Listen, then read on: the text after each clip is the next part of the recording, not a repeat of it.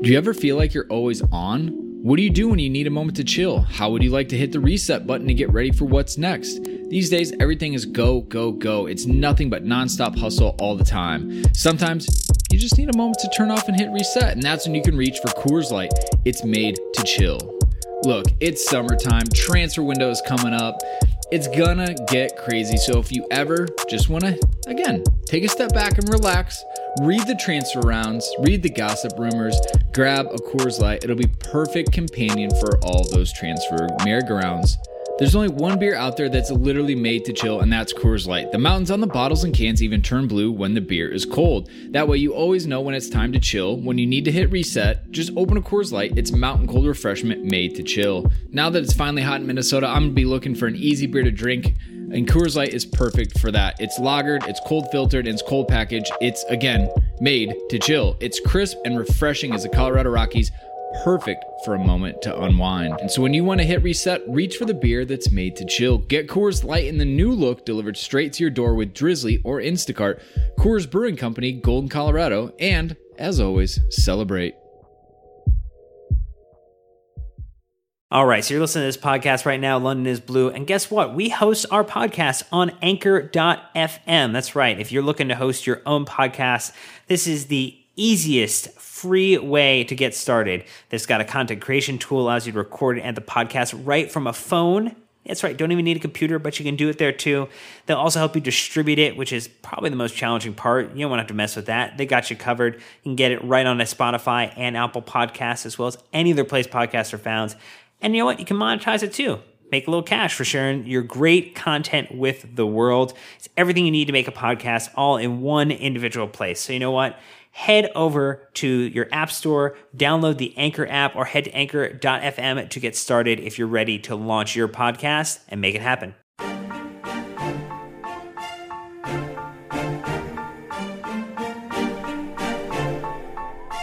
Hi, I'm Paulo Ferreira, and you are listening to The London is Blue.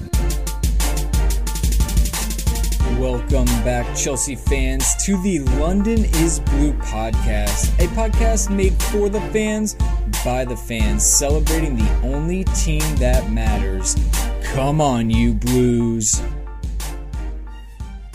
Welcome back, Chelsea fans, to another episode of the London is Blue podcast presented by World Soccer Shop. Head on over to worldsoccershop.com for the best Chelsea Champions gear around. All right, joining me as always, my man Nick is here. Unfortunately, though, Dan is still not with us for part two, Nick. Yeah, I mean, you're just you're you're left with little old me again, Brandon. So, I mean, that's just a bummer for everybody, you know, because I'm a consolation prize, you know. Some things people just can't You know. let go of, apparently. I thought we'd moved on. I gave you a Uh. great little outro last episode. Thought we could start fresh in part two, but no, we can't. So I'm going to move on to uh, obviously, this is part two of our summer transfer target special. Featuring the man himself, Joe Tweeds. Obviously, Joe, welcome back to part two for sticking around and just chatting all things big money moves. Hi guys, yeah, glad to be back on. All right. Well, real quick, in case you missed part one, we talked about the center backs and wing backs and who we think Chelsea should go out and sign. If you missed it, go back and listen to it. Uh, also, this whole conversation is revolving around Joe's fantastic article he wrote about what Chelsea should do in kind of the transfer window this summer. If you have not read that, hit pause immediately. Go to We Ain't Got No History on SB Nation and read it quick because everything we're talking about is coming directly from that. All right, let's go ahead and jump right on into the midfielders. All right, so rumored to be out are Nemanja Matic and Cesc Fabregas. Now, how much they actually might be rumored to be leaving is kind of up for interpretation. Obviously, Fabregas kind of leaving some quotes out there for the press to uh, feed upon right at the end of the FA Cup, talking about how, you know, he thought he did enough to be in the starting lineup for this match. I get it. Dude wants to play, wants to put himself in the best position possible. Uh, other, you know, midfielders that we have on the squad right now, obviously Chalobah and N'Golo Kante.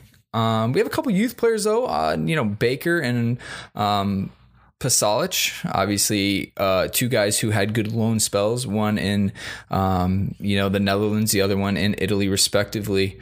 But as we kind of kick on with this, guys, uh, at Oh my gosh, I don't know how to say your name. Jeff Hardy tweeted at us and says, "Does Lewis Baker have a chance of making the team?" I oh, well, there you go. So I mean, Joe, obviously you spent time with Lewis Baker. Uh, is he that far off of the mark to get into the full squad uh, for the upcoming season? Um. See, from from a personal point of view, I, I think he's he's ready to play. Um, the the kind of flip side being that you know that as a Chelsea youth team player tends to mean a couple of games here and there, or a few sort of taking minutes here and there. So, yeah, I mean, I think he can contribute. I think from his set pieces in particular, his ability to shoot from midfield, I don't think really that's something that we have anywhere in the team. Or, You know, obviously Matic go against uh, Tottenham sort of aside, I think you know Baker is, is someone who is probably you know a, a 14, 15 goal a season midfielder. Uh, it's not something that we really see. I think he, he probably outscored the, the Chelsea midfield maybe by himself.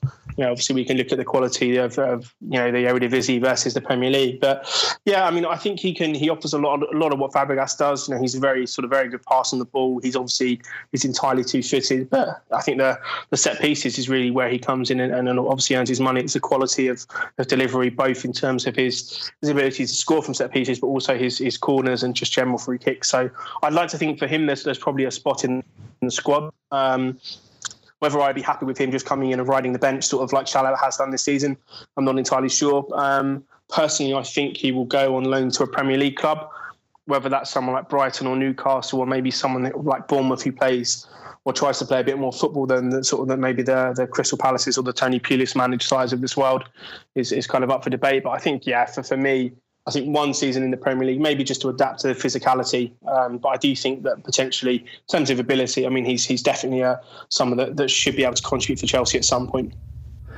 All right, well, let's go ahead and operate under the assumption that one of Matic and Fabregas are leaving this summer. I think that that's probably pretty realistic that we aren't going to have both of them.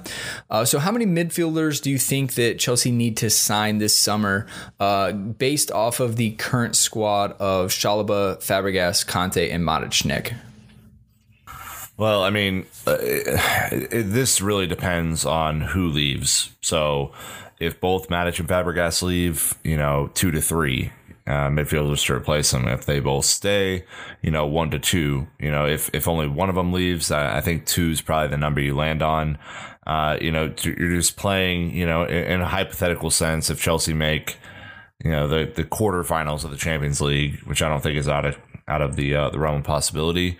You know, that's an extra what six, seven games that you're going to tack on. Probably a deeper run in the EFL Cup with some of our youth team, uh, and then you're going to have FA Cup and, and, Premier League on top of that. So there is there's definitely room for rotation. I don't think the expectation.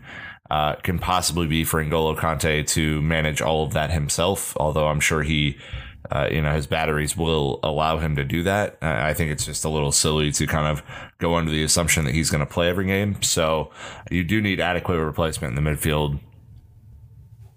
Tweeds, uh, what do you think? I mean, Chalobah might even be looking at a loan as well. Uh, mm, yeah. what, I guess what's the magic number do you think for Chelsea as far as like these are again just central midfielders, and we have to think Chelsea may be playing two center mids, three center mids, even potentially four if we have a diamond midfield next season. Yeah, I mean, I think again, you know, the, if you look at say Matic and Fabregas leave, then I mean, really, the the only sort of trusted option in that in that midfield is Kante. I think you know Chalobah was quite unlucky to maybe not play um, more last season. I think you know I mentioned in the article that I, I thought there were periods where even Kante, you know, was, was slightly off form. Um, you know, Matic was, I don't think, particularly fantastic all season, and and Fabregas seems, in, in Conte's mind at least, to be someone who plays against a specific type of size or, or is a substitute, you know, for to come on and change games late on. Um, so I, I, I, think I would probably probably lean on two to three, um, three maybe because I feel potentially that, that we might see more of the, the kind of three five two next season. So you're more likely to see us line up with three midfielders. Um, in which case, I think three is not necessarily out of the realms of a possibility. All right, Nick, I think we should go ahead and dig in uh, to maybe Joe's list from the article a little bit here. He's got some interesting people on this. I know that the most popular one everyone's talking about right now is Bakayoko. Um, but you know, Verratti has been in and out of things. What about this Naby Keita and Tolisso? You know, a couple of up and coming guys that that he's talked about. Yeah, I mean, Joe, it, it sounds to us, you know, and, and what we're reading, you know, same as you, that, that Bakayoko has been uh, someone the club have identified and, and are, you know, close ish to making a move for. Uh, you know, what are his strengths and, and, you know, potential ability to, to fit in this squad?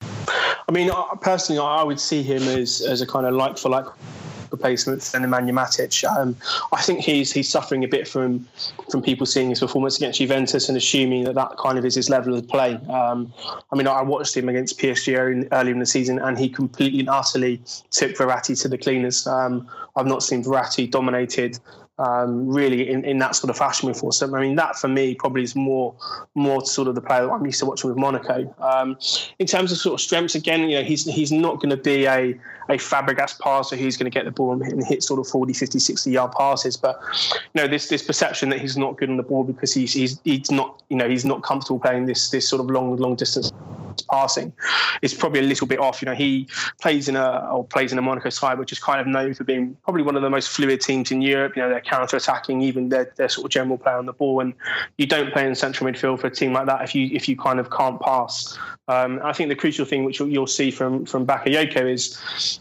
yeah, you know, it's it's not going to be a, a Fabregas, you know, kind of defense splitting pass from midfield, but all of his passing is is you know it's it's really it's really well weighted. It's always to the to the right foot. You know, it's always kind of sympathetic to the, the person. And, and I think again, you know, that, that's really a, a, kind of an often underlooked feature of being a midfielder is to actually play the right pass at the right speed. You know, in, in terms of either putting in front of the player or to the player's feet, allowing them to kind of use the ball in the most efficient manner. I think that's what Bakayoko does really well. The other thing that I really do like about him is that he he does have the ability to just get the ball and just just smash through midfield.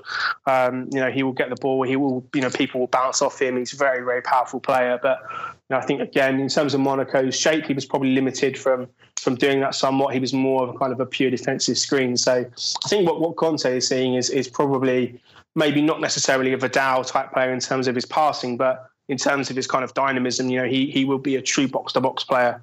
Um, will pop up with the odd goal. Very very good physicality. You know, he's a lot more mobile, a lot quicker, a lot more physical than Matic. Um, you know, he's not he's not as tall as Matic, but I think he plays bigger if that makes sense.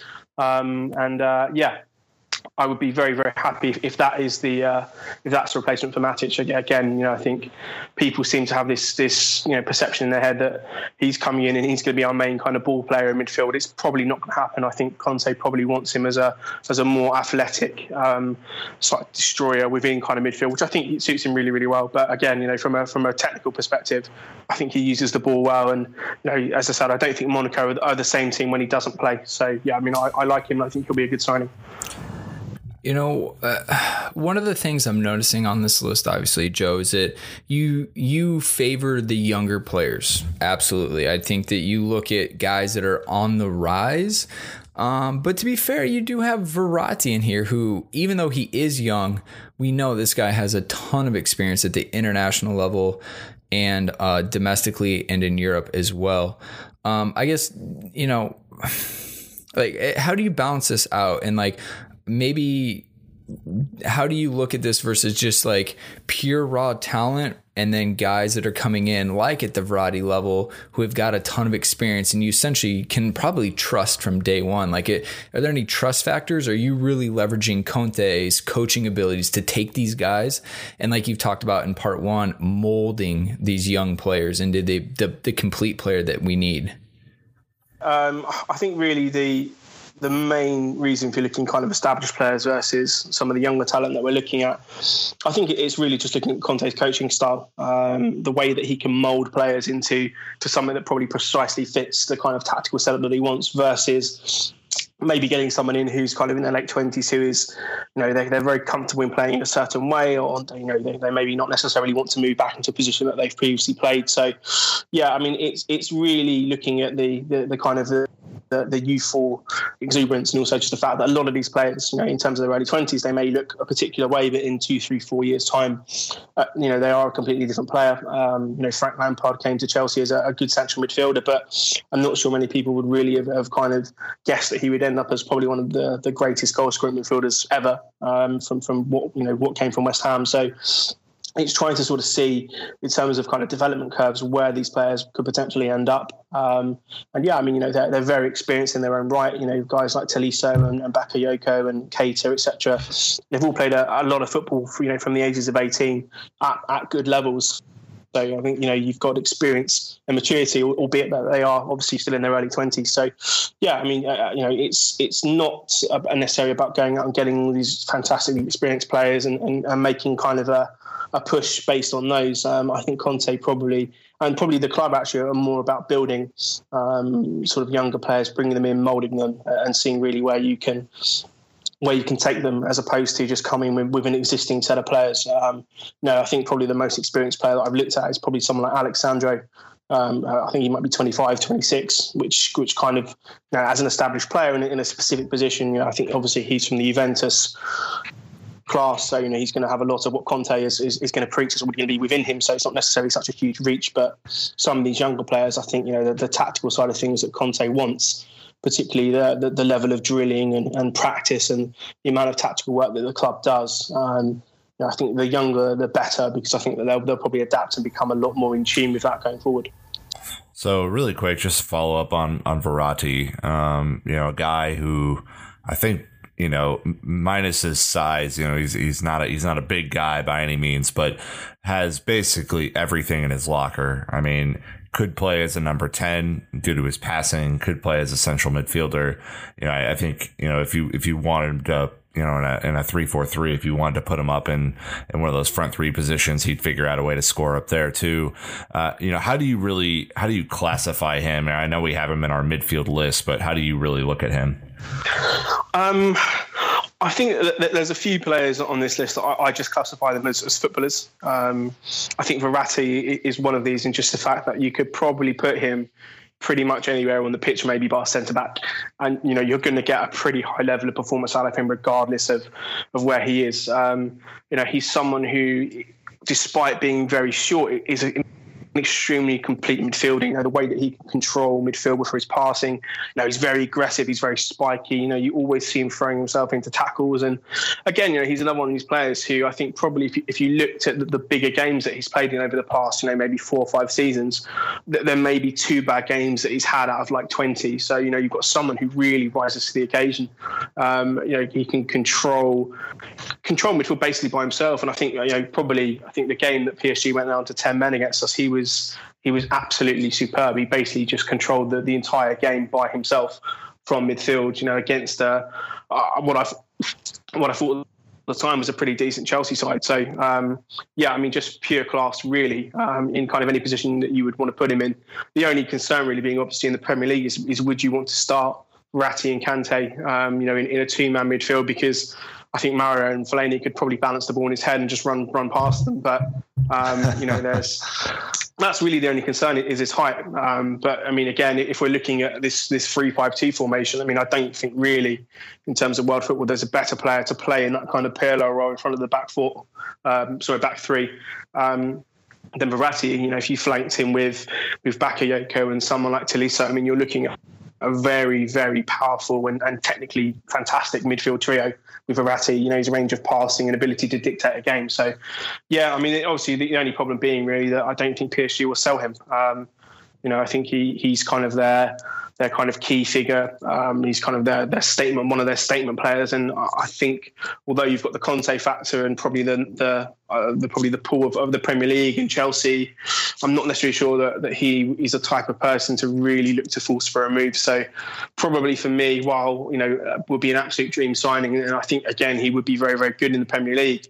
Um, I, I, just can't see PSG uh, selling him. Although we do have quite a good relationship with them as a club. So it'd be interesting to see if we pursue it, but I think this is probably more dream than reality, unfortunately.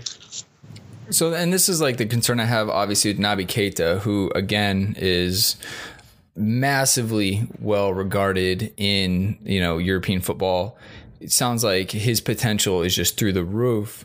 But him and Verratti and N'Golo Kante, like that's a that's a concern. Like having everyone Yes. under five nine in the middle of the pitch. And and that's why like I'm like having a Matic or potentially a Bakayoko or you know maybe someone else just with even a little bit more height. Uh, so that's where like I'm drawn to Tolisso. All right, so not quite six foot, but he's got a good frame on him as well. And what I like about him is mainly that uh, you talk about he controls the tempo. I think that that's something that Cesc brings to the team, but without Cesc, like we don't always have it. It's more like okay, we got it in the back, get it to our attacking players as fast as we can, and then see what they can do with it. And I think that you know having someone to really help us with that transition from defense to offense uh, would be really key. I think for Chelsea next season going into Europe. Yeah, uh, um, I think Tolisso probably probably my favourite player out of everyone on the list. Um, you know, in, in any position I think he's been he's been a standout player for Lyon for probably the past two seasons. And I think again, when, when we're talking about well-rounded players who can do pretty much everything, I think he he probably is the definition of that in terms of this of this sort of set of players. I think one of the interesting things you'll see, particularly for those who are interested in their sort of football radars that StatsBomb tend to produce, if you look at sort of the 2015-16 season, he was playing in a slightly more defensive oriented position in midfield. You know, his possession adjusted interceptions and tackles, etc., were completely insane. I mean, that that sort of area of the graph was was incredible, and and this season he's he's kind of transitioned to being more of an attacking player. And then you've got you know the fact that he's he barely gives any fouls away. He barely loses the ball. You know his his through balls, etc. You know, are, are, again, absolutely you know huge in terms of that surface area. If you were to combine the two together, you know, I don't think really that, that currently you're looking at a central midfielder in Europe who who would have that kind of of skill set. So for me, it's about marrying, you know, uh, uh, or finding a position for him in, in this sort of midfield, whether it's a two or three, that, allows him to to do all this sort of wonderful work off the ball and defensively, but also contribute, you know, in attack. I think Lyon are probably quite an unstructured side when, when I've seen them play. Um, you know, it's it's not kind of the Conte where you know you kind of see that there's a lot of passing angles and there's a lot of alleyways for people to to progress the ball. I think Lyon, a lot of it was okay. Can we get the ball to Tolisso and can he find Lacazette? You know, that was kind of a lot of the the tactic that they were trying to go through. But yeah, I mean, in terms of in terms of a player, I mean, you know. I think he's probably the closest thing to Arturo Vidal in his prime um, that, that, you're likely to see. You know, potentially for someone, I think he'll he'll be at that kind of level within one or two seasons. Um, you know, he's he covers passing lanes, he anticipates and interceptions really, really well.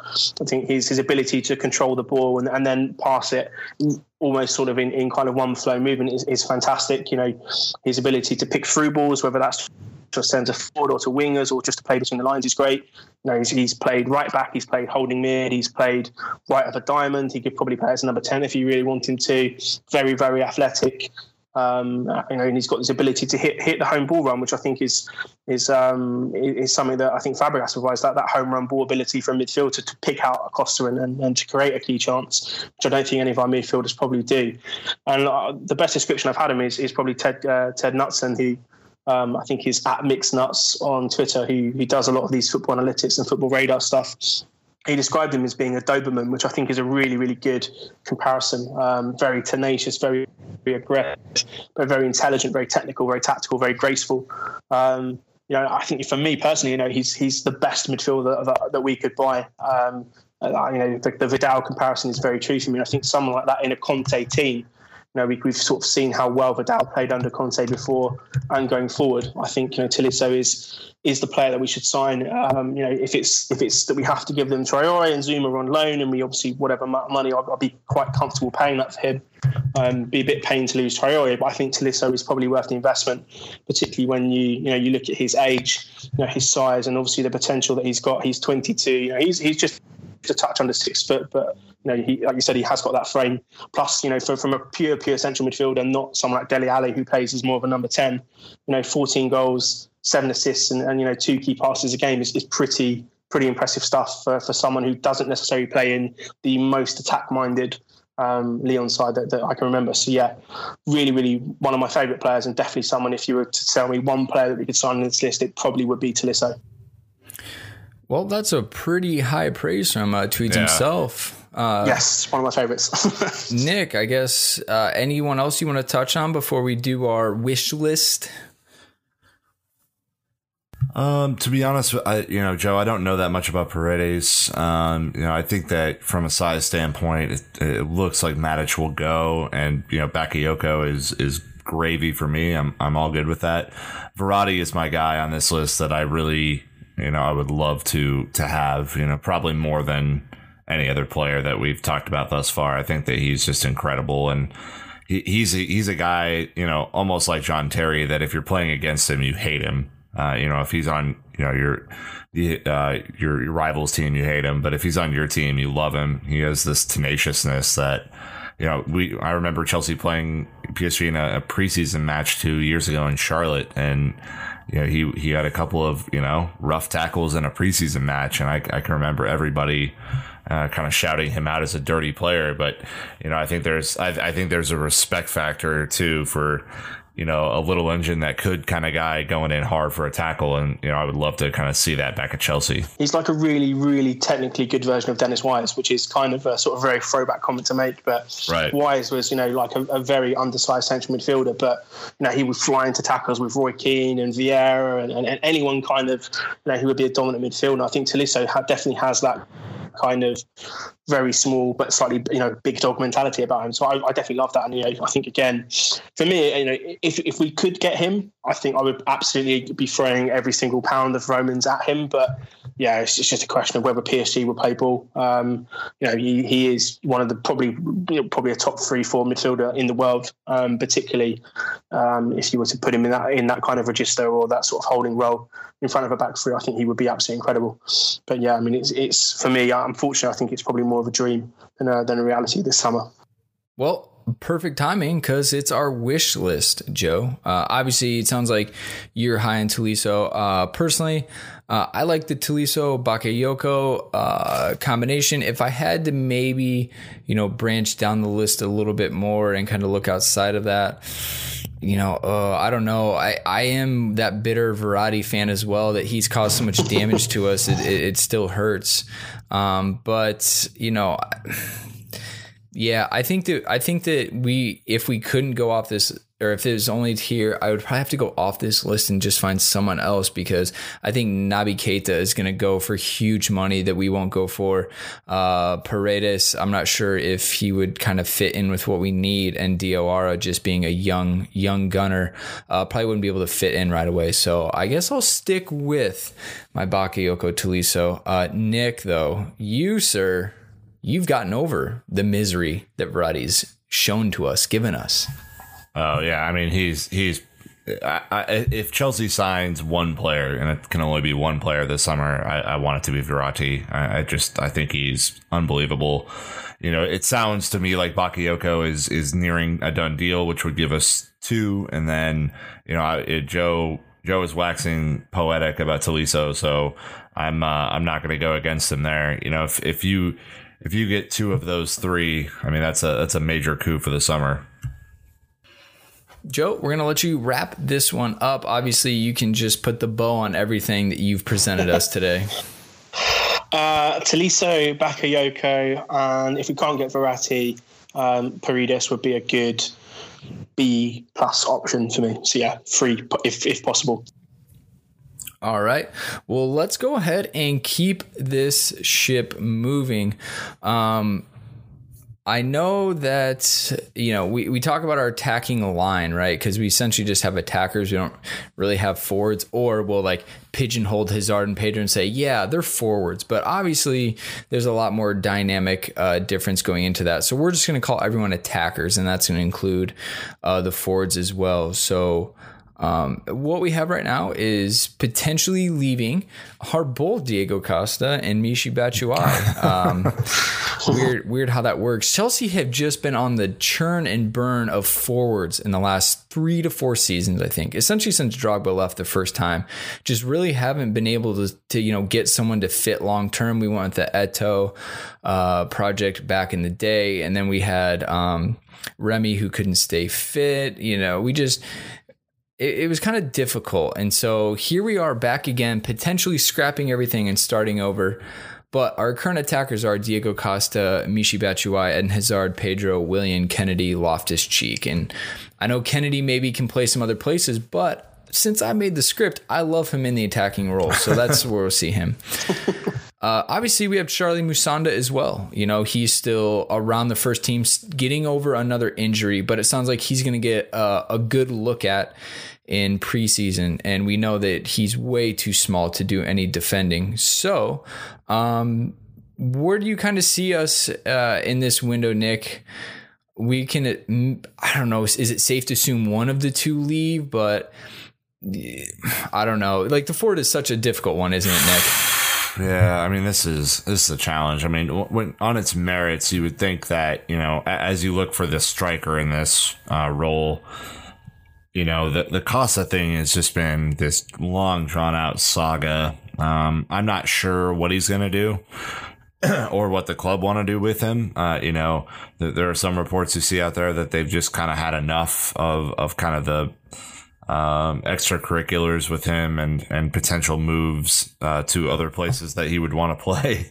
Uh, and then and then on the flip side, that you know the club obviously you know have to know his his value as a striker and his uh, his record as a striker in the Premier League is is exquisite. So it's a uh, it's a difficult scenario. Let's I, I think maybe Joe for uh, you know, just the the fun of this exercise. Let's pretend that Costa is going and let, us just no, pretend that don't yeah well well let's just pretend because i think it, it, makes kind of the picture be clearer if costa goes i don't think there's any way they can um, loan out Michy unless they have two quality options you know does does everyone agree with that scenario yeah, I mean, if, if Costa goes, um, I, I, still think that, that, there's a lot of talk about Michy leaving, and that seems to be kind of regardless of what happens with Costa. So, yeah, I mean, I think if it could be the fact that both of them go, so we don't actually have a centre forward at some point. But yeah, I mean, I think that, that potentially could could happen.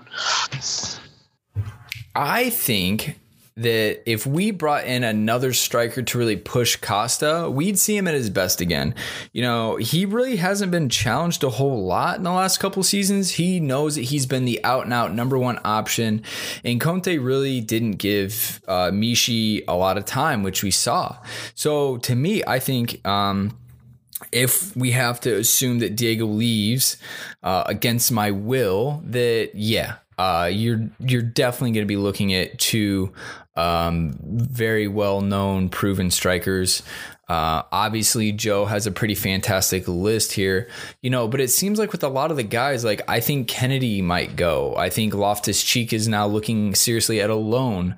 And then you've got Willian Pedro Hazard, who can, for the most part, uh, handle the those kind of either the number maybe ten position or the wings, kind of however we set up in in, in our formation. But you know, one of the people who wasn't on your list, Joe, was Alvaro Morata. Is that just because you don't think he'd be a good fit, or do you think he's essentially gone to AC Milan or somewhere else? It's kind of a mixture of. I, I don't.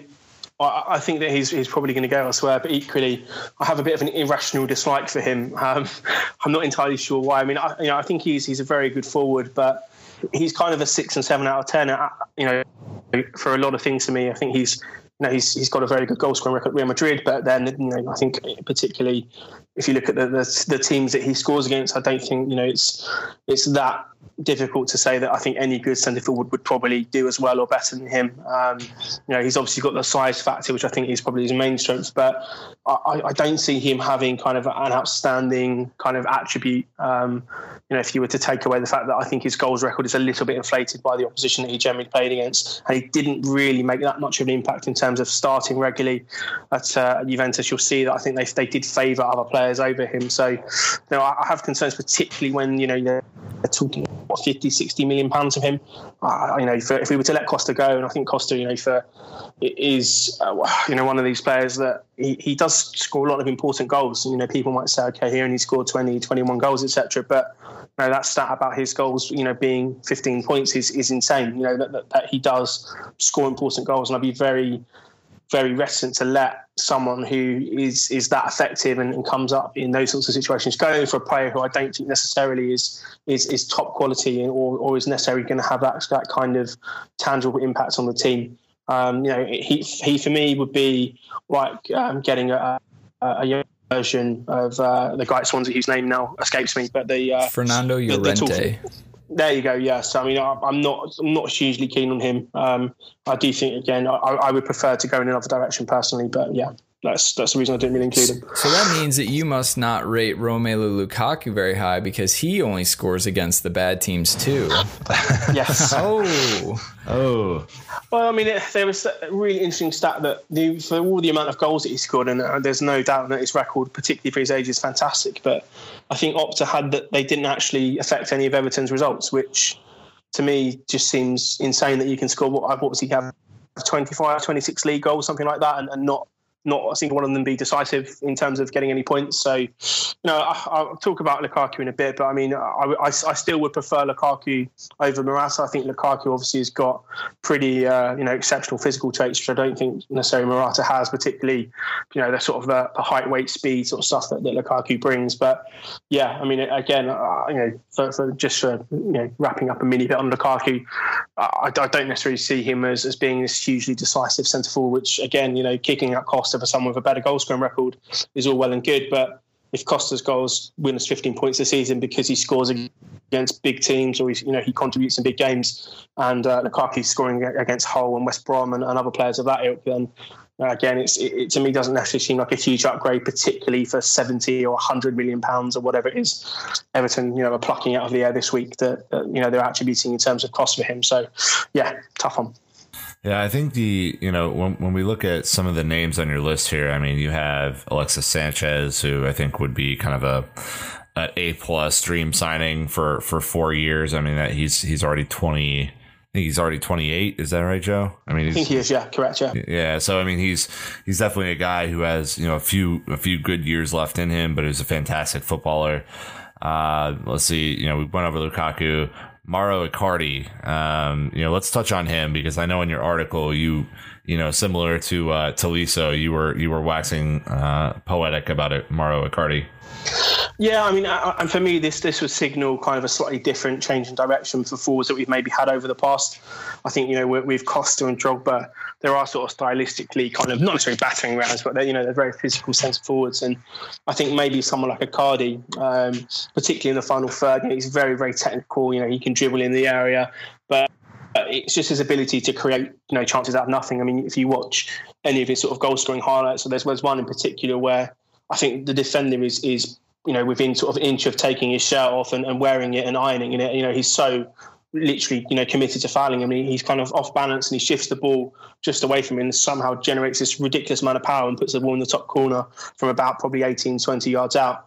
Uh, it's just this, this ability to just just score from pretty much anywhere in the area. I, I think he he leads the line really well. You know, his link up play is massively improved. You know, he's really, really bad. You know, he's a really balanced footballer. He can shoot off both feet. He can score headers. But for me, I think that the, the concern that I have front line is that when Costa is, you know, distracted or, or, however we're going to position his second half of the season, you know, that, that link up play that was probably there in the first couple of months just disappears. And I think with Icardi, you know, the, the, the way you're really going to see Eden Hazard become a, maybe a 20 plus goal a season player is if he's got a centre forward who he can really link with. I think we actually saw that probably best when Samuel Eto'o was here. I think you touched on it a bit earlier, but some of the link up between Hazard, maybe for that Newcastle goal, that sort of intricate play, um, is something that I think Icardi brings. And I think the thing is as well, if you actually look at his goal scoring record, this is not a very good Inter Milan side. And again, you know, 24 goals, nine assists in 34 games. Um, for a team that is not really that good. Um, I think again it says a lot about Icardi as a player, and it's no surprise to me that San Sampaoli has actually called him up to the uh, the Argentina squad for the first time in uh, I think in a very long time because I think he's just he's just a wonderful centre forward. But again, it's the same problem, you know. But I think both Milan clubs have seen a significant injection of money and, and new ownership coming in over whatever the, the past sort of six to eight months or, or whatever the, the time period has been. But I think Icardi is going to be a player that Inter Milan just they, can't afford to sell him because it, goes it goes completely against their their project of rebuilding the club. So for me, you know, I think I think he would be gettable. I think we could we could offer significant money for him. I would have him ahead of of Lukaku personally, just because I think he's a different type of forward. But I think it's going to be difficult to try and buy him buy him with the uh, with the sort of the the ownership questions around uh, Inter Milan, and obviously they're they're trying to sort of get back to their kind of mid 2000 sort of glory period. So yeah, it'd be, be a tricky one, but I, I think he's an absolutely fantastic player. Okay, so you know, obviously formation depending uh, on a lot of this stuff. Uh, I would like to bring it and, specifically talk about maybe the inside forwards. Uh, or maybe the guys who are on the outside of the four three or the three four three. So you've got Bernardeschi here. We've obviously talked about Alexis Sanchez, who could also potentially lead a line. Uh, but then you've got Berardi as well. So we've got a couple of you know young gun Italian guys uh, that like to go forward. Where, I guess between Pedro, Willian, and Hazard, I guess Joe, where do, do you think that we need an upgrade on one or more of those players, and would these guys do that?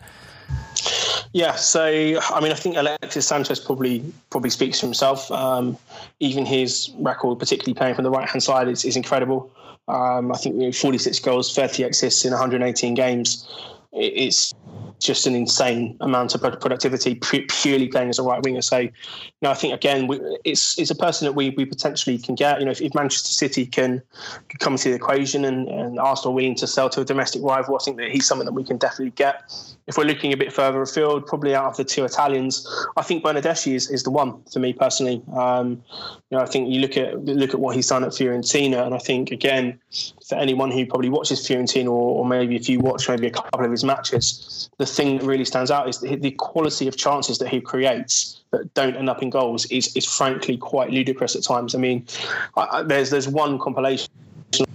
I think you, you probably there's four or five clips in a row where he's actually put the ball on someone's head about three yards out from goal, and, and they've inexplicably put it ten yards over the bar. But it's it's it's like a regular occurrence at Fiorentina that he puts these really really fantastic chances on the plate for people, and they just inexplicably miss them because uh, you know I'm not sure who their centre forward is, but he's obviously not particularly great, but you know, a, a, really insane number of, of, key passes per game. His work rate is exceptional. Plus, I'm a, I'm a really, really big fan of having inverted, um, inverted sort of wingers in this in this three four three formation. Particularly if you have um, sort of you know kind of gallivanting wing backs who can really get up and down on the right hand side. Actually, you know, he's left-footed. His ability to come back on his left foot to pursue or pass or cross. You know, I think personally, particularly just just by his size as well. You know, he's six foot, so obviously you've got a bit more size up there as well. But He's he's very very quick. You know, he's a very balanced player. Um, you know, again, I think he's he's one of these guys that Conte knows very well. Um, and I think again, you know, he's he's he's well outgrown um, Fiorentina now, and I think potentially for me, you know, I, I, do I would see him as an upgrade on Pedro purely because I think Benedetti is just a bit more dangerous, um, and he has a bit more size to him as well. So, um, yeah, I think he's for me personally someone that I would I would really like if the possibility of signing Sanchez doesn't exist.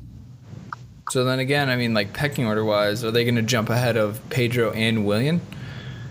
I think I think Bernardeschi would. Yeah, I think he would. Um, again, I think Pedro, you know, much much improved than last season. But again, I, think he's one of these players that, that doesn't necessarily always play particularly well in in some of the, the sort of bigger games that we've seen. Um, I think Bernardeschi, when you see him perform, you know, it's a very consistent performance level, whether it's Juventus or one of the Milan teams, or whether he's playing Sassuolo or some other kind of random Italian team. Whereas I think Pedro, um, probably his his massive kind of you know performances have come against sort of more mid-table teams.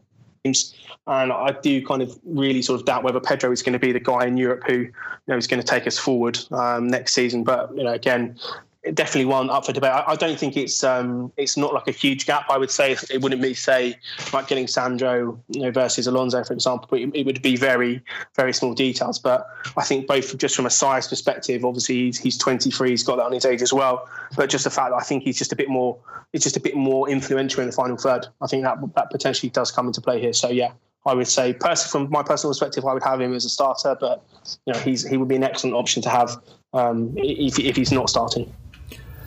All right, Nick, you're the one who teed us up at uh, a Costa-less future next season.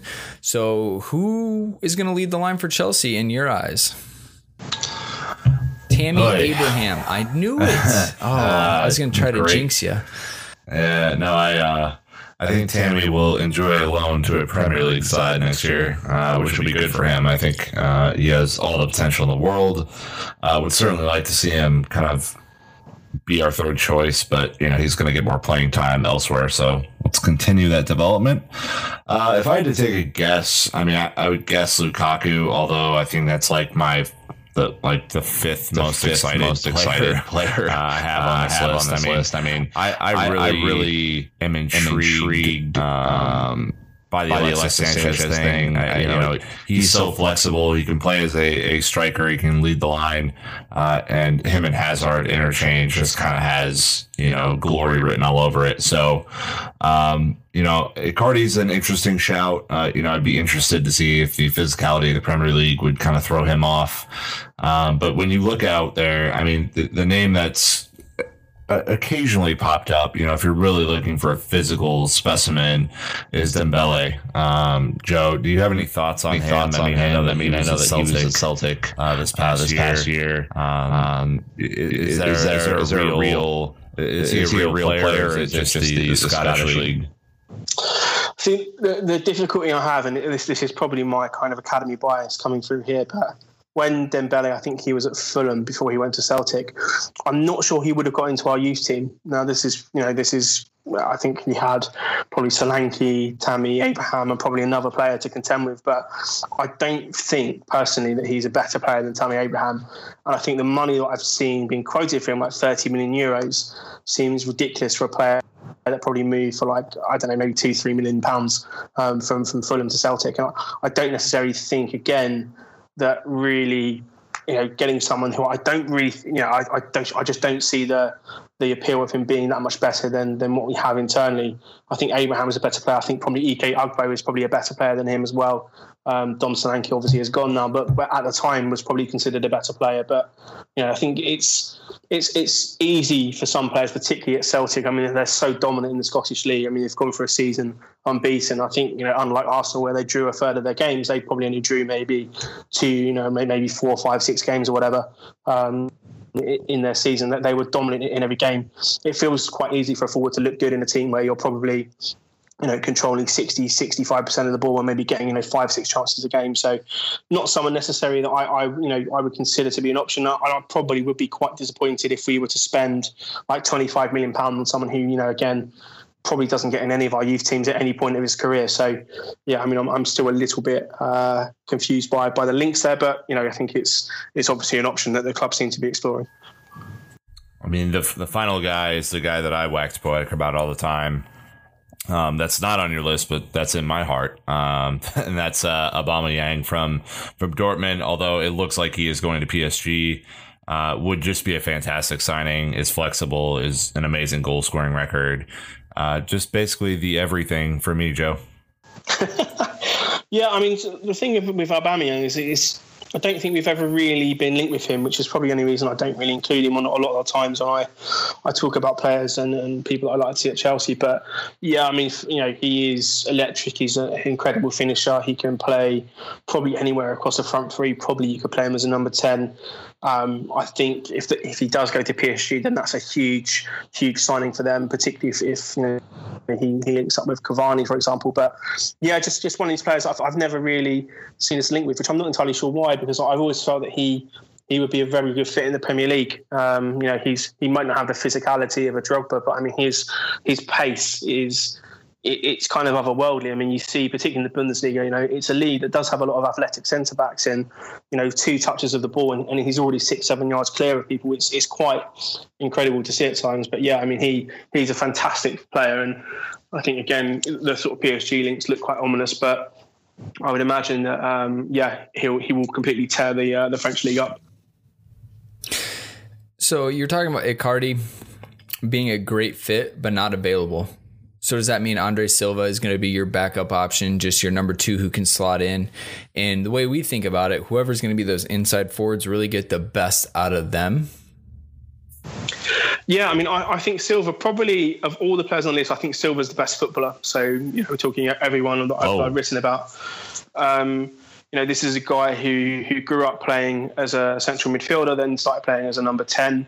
Uh, I think you really see that in his forward play, his ability to drop deep and just glide past people and make people look stupid. And just he's such a kind of silky technical player. You know, it's it's not really about the uh, you know I'm not really I suppose overselling by just saying that he from a technical standpoint he's absolutely incredible. Um, the I think the only concern with him really is that you know, I would I would want more goals from him. I think he's I don't I don't think it's kind of a, a conscious thing, but he's he's so involved in build up and linking play, you know, which which may really you know help someone like Hazard or potentially someone like Sanchez if they were the other side of him. But you know, he seems so kind of focused in in being kind of the conductor of the entire sort of attack. That, that you know, he, I think he only scored 16 league goals, which you know for a centre forward playing for Port I know that they've not had necessarily the best time of it recently, but I would expect him to be scoring maybe 20, 25 goals a season. But I think with those 16 goals, he might have 16 assists, or you know, he's he's, he's pretty significant in terms of build up. But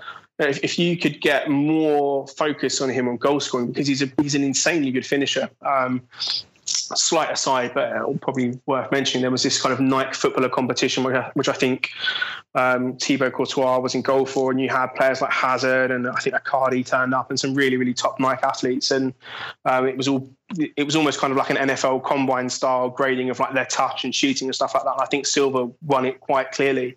Um, you know, when you're looking at sort of players like Hazard and, and, and other players of that standard, and Silva was the stand-up player. I think that, that kind of shows you just from a technical level just how good he is. But finishing wise, you know, he's great in the air.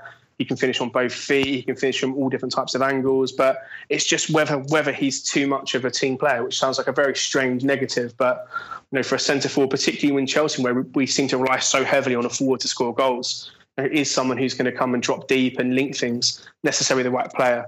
So for me, I mean, I, I think he's a wonder, one, wonderful talent and one of the, the players I really enjoy watching the most. But for me, it would be probably in a two striker system at Chelsea, unless Conte could, you know, glue him to the uh, the 18 yard box and tell him not to sort of drift too far from there. But you know, it's, it's a difficult one. You've got a, an incredibly high potential player who could probably easily be a you know a 25, 30 goal a season player. But it's just I think probably the fact that he's grown up as a midfielder, particularly at the number eight and number 10 it's it's kind of his natural game to come deep and link things and, and, and be part of the build up. I mean, you can often see him coming back to the halfway line and picking the ball up. It's not it's not uncommon for him to come that deep to then sort of dribble forward, beat a few people, and and pass the ball out wide. But it's it's just yeah, you know, you're kind of getting a very kind of complete forward um, and, and almost an attacking midfielder. So yeah, I mean, for me, great option. But is he is he a main striker at Chelsea? I'm not I'm not so sure on that. You know, I think when when you look at forward play, you know, we're we're definitely it, let's let's now let's now do the opposite thing where Costa stays.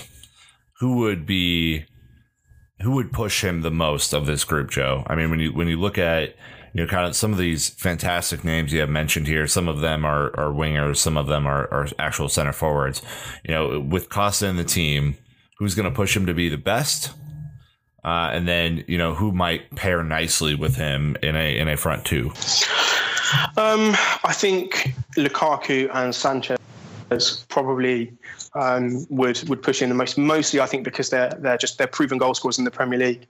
And I think again, if you're bringing in someone like Lukaku and you're paying that kind of money for him, I mean that immediately that's competition without him ever kicking a football. The fact that you're, you're willing to spend you know, upwards of seventy million pounds on him, so you know, I think again Lukaku from a from a skill set standpoint, you know, big, physical, powerful centre forward who I think Conte could improve him. You know, I think the, the one knock on him, which is, is probably the same that I've, I've had a bit on Costa when he's when he's off form, is that sometimes his touch can desert him, sometimes his link up play isn't necessarily there. But you know, I think again, it, it, kind of depends what we want as a, a team. If you want some to be on the end of stuff and score goals, I think Lukaku would be a great option and would really, really push Costa. Um, in terms of uh, maybe someone to dovetail with him and get the best out of him, I think it would probably be Silva. Um, as as if you're looking at maybe a three-five-two and that kind of support striker role, um, I think that probably is, is almost tailor made for Silva in just how he plays, or Sanchez. So you know you've got maybe three options there. I think are probably the best.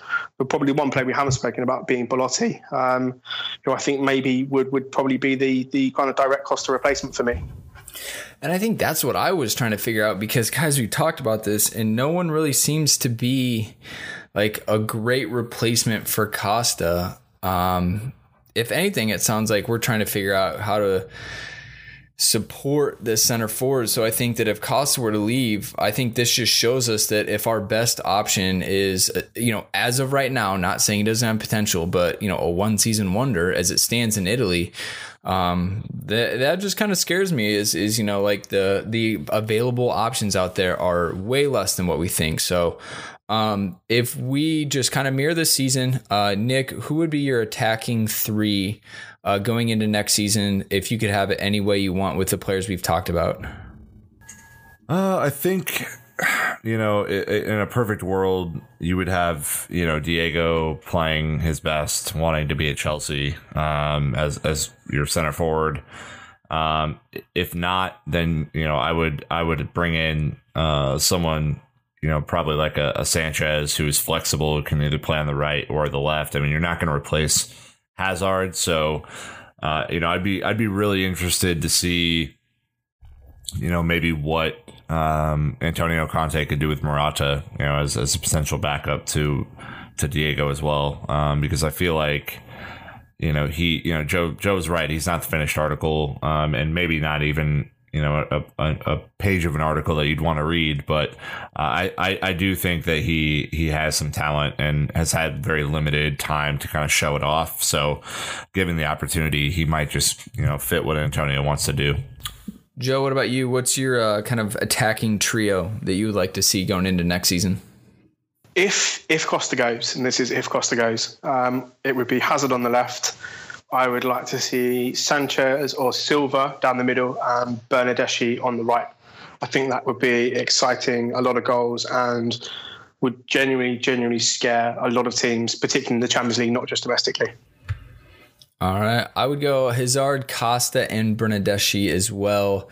But I, I'm buying the stock. But I tell you what, man, I still think that uh, Pedro Willian would have a plenty of a role to play. Um, yes, and I think if you brought in what like a Sanchez, obviously, uh, or a Bernardeschi, I think one of those guys would go. There's just not enough time to have that many for those positions man, guys, this has been a, a, tough, tough episode for us. But I think if we could wrap it up with just saying who would be your top four signings this summer, uh, just kind of with as things stand right now, if you could bring in any four players, who would they be? And uh, we'll just kind of make our list from there and, and see what we can come with. Uh, Tweeds, obviously, you've been leading the charge for most of the day. I feel like this is going to be really easy for you. Who would be the top four guys you want Chelsea to sign no matter what this summer? I would go with uh, Van Dijk as a centre back, uh, Alex Sandro to be my left wing back, uh, Corentin Tolisso in centre midfield, and probably Alexis Sanchez up front. All right. So obviously we need defensive you know improvements a little bit a little bit everywhere pretty much right? You know one from each bucket that we've talked about? Yes. Nick nice. keep, keep it nice and spread out. Yeah no i hear you. Balance. Joe's about balance. I get it. Exactly yes. Uh, nick what about you man so, uh, as I said earlier, I would have Marco Verratti as my number one kind of uh, selection. You know, I think he's just incredible. Alexis Sanchez up front, um, getting getting the final kind of four good years out of him would be amazing. Uh, Sandro and Van Dijk would be on my list. I, you know, I just I think they're clear upgrades to what we have. Mm. All right, my turn. I think Van Dijk is uh, something we can all agree on pretty unanimously. Uh, understandable why. Uh, I would actually go with Kyle Walker uh, is my wingback. I think uh, obviously it maybe is more difficult, but um, I would like to see him him come play for us. Uh, Sanchez absolutely up top. I mean that guy is devastating. The amount of goals that he's been involved in and directly scored himself is just it's nuts. He is literally backpacking that entire Arsenal team. Uh, and then my last one would be Tolisso in the middle. So again, one from kind of each bucket. I think that that would, uh, you know, be a direct improvement at every single position. But as you guys can see, even the three of us can't unanimously decide on all four players because there's a lot of options. And, and, and we just want to remind you guys, like, that's what it's about, right? This is all speculation and a lot of opinion that goes into this. And so feel free to please share with us your opinions of who, you know, you think Chelsea should bring in. Obviously, this is all just to start a discussion and, and look at it. Um, but I think that we'll go ahead and, uh, kick it with a couple questions and wrap this one up. Uh, I thought at Jason Gastworth had a really good shout. Uh, Joe, pushing this to you because we talked about set pieces a little bit. He says we have to address set pieces. Without Cesc or Willian, our set pieces are almost wasteful unless it's in the Alonso, you know, direct free kick zone. Uh, definitely a skill needed with new targets. Is that something that we can improve upon with those midfielders that we listed? Yeah, I mean, I, think actually um, Alex Sandro's really, really got really, really good delivery from from both sides actually as a left footer. But I think the one thing which I would like to see um, is is actually Eden Hazard on free kicks. I know he took them at uh, Lille and he was pretty good at them, and I've always wondered why he hasn't. You know, he's a pretty dominant player here. Why he hasn't stepped up and and taken more, um, particularly shooting opportunities. So that might be something to watch this uh, this off season. I also like that he called it the Alonso zone. That's a great name for it. yeah, I, I'm I'm a big fan of that. Great question. Uh, and then the last one we have is uh, at MH Martin 2 says, out of all the targets on the wish list, what player would you or which player would have the biggest impact on our starting lineup, both short and long term? So who's got an immediate impact and uh, could be around? So I think that this almost rules out Alexis Sanchez when you say long term, just because he's probably the oldest one on the list. But short term, instant impact. That guy is going to immediately lift this team. And I think that that even outweighs the long term on this one. I still think Alexis Sanchez would come in day one and immediately make this team better. Nick, what about you? Uh, long term, uh, you know, uh, if if he can stay healthy, Virgil Van Dijk would be, you know, I think just a mainstay in the squad for you know six seven years. And if you have a chance to go get a guy at his age with his immense physical talents who will who will only grow in the game mentally under a guy like Antonio Conte. You could see him being a mainstay forever. Uh, and then, you know, I think short term, you know, Brandon, you're you're dead on with uh, with Sanchez. Uh, you know, he he just has it. He has whatever it is, uh, the ability to see things that aren't there and, and all that kind of stuff. I think his pairing with Hazard would be insanity uh, and would be almost impossible to stop. And you know that that's kind of where uh, where my head's at. What about you, Joe? I think short term, if we were to sign Alex Sandro, I think that would have the biggest impact. Primarily, obviously, I think he's an absolutely fantastic player, but just what it would do for Eden Hazard um, to not be double marked, to not have to face triple teams all the time, to have someone that you would genuinely need to account for, you know, overlapping every single time that he touches the ball. I think you you unlock a lot of um, of Eden Hazard's like further potentials. I feel I still think we're not seeing the complete level of hazard, you know, that, I would like to see at the moment. So I think short term, Sandro means that you know you can't just put three players on Hazard and, and hope that he doesn't do anything. So short term, that would be that. And I think long term, probably I would say Andreas Christensen actually. So um, you know, a homegrown academy player who was, you know, brought into the club at what 15, 16 years old. Um, you know, someone that John Terry's person is earmarked as, as potentially being someone who could who could be a long term player here. And I think it would be a really, really positive step for the academy if Christensen came back and was at the club for the next eight years. You know, it's not someone who we've we've forked out 30, 40, 50 million pounds for. It was, you know, obviously a uh, team signing. So I think long term, if Christensen can embed himself within the starting 11, uh, that's a really positive sign for the club and obviously the academy going forward. All right. That is a. So good shout, taking us all the way back to the beginning of part one on this. So, uh, thank you for everyone who asked questions. Obviously, we weren't able to get all of them in. Um, but to those of you that submitted, thank you so much. Uh, obviously, uh, we want to to wrap this up with our final thoughts. But real quick, we just want to give a, a friendly plug to World Soccer Shop, and then we'll call this one wraps. Here we go. Yep, everyone, just go follow World Soccer Shop on all of your favorite social media platforms Instagram, Facebook, Twitter. This is the time of year where kit releases start to happen and uh, interesting uh, styles start to come out. So uh, you would want to stay in tune with everything they're doing on Instagram, on Twitter, and on Facebook. Go follow them, help our show out. All right. Well, thank you so much, Tweeds, for joining us. Uh, obviously, it has been uh, a fun two-parter that we were able to deliver to to everyone listening. Uh, so again, uh, your work is fantastic. People love it and enjoy it. And thank you for joining us to kind of add another outlet to, to share uh, what you've been doing as far as uh, essentially scouting for Chelsea has has gone. yeah, it's been a pleasure, guys, as always. And obviously, you know, anytime you want me on, just give me a shout. Oh, we'll most definitely do that. Uh, make sure to go follow him uh, at Joe Tweedy on social media. Uh, he's a great follow and obviously tons more insight. Nick, thank you as well for joining us. Uh, you know, right through the middle of your Saturday. I uh, I appreciate this. This is valuable time.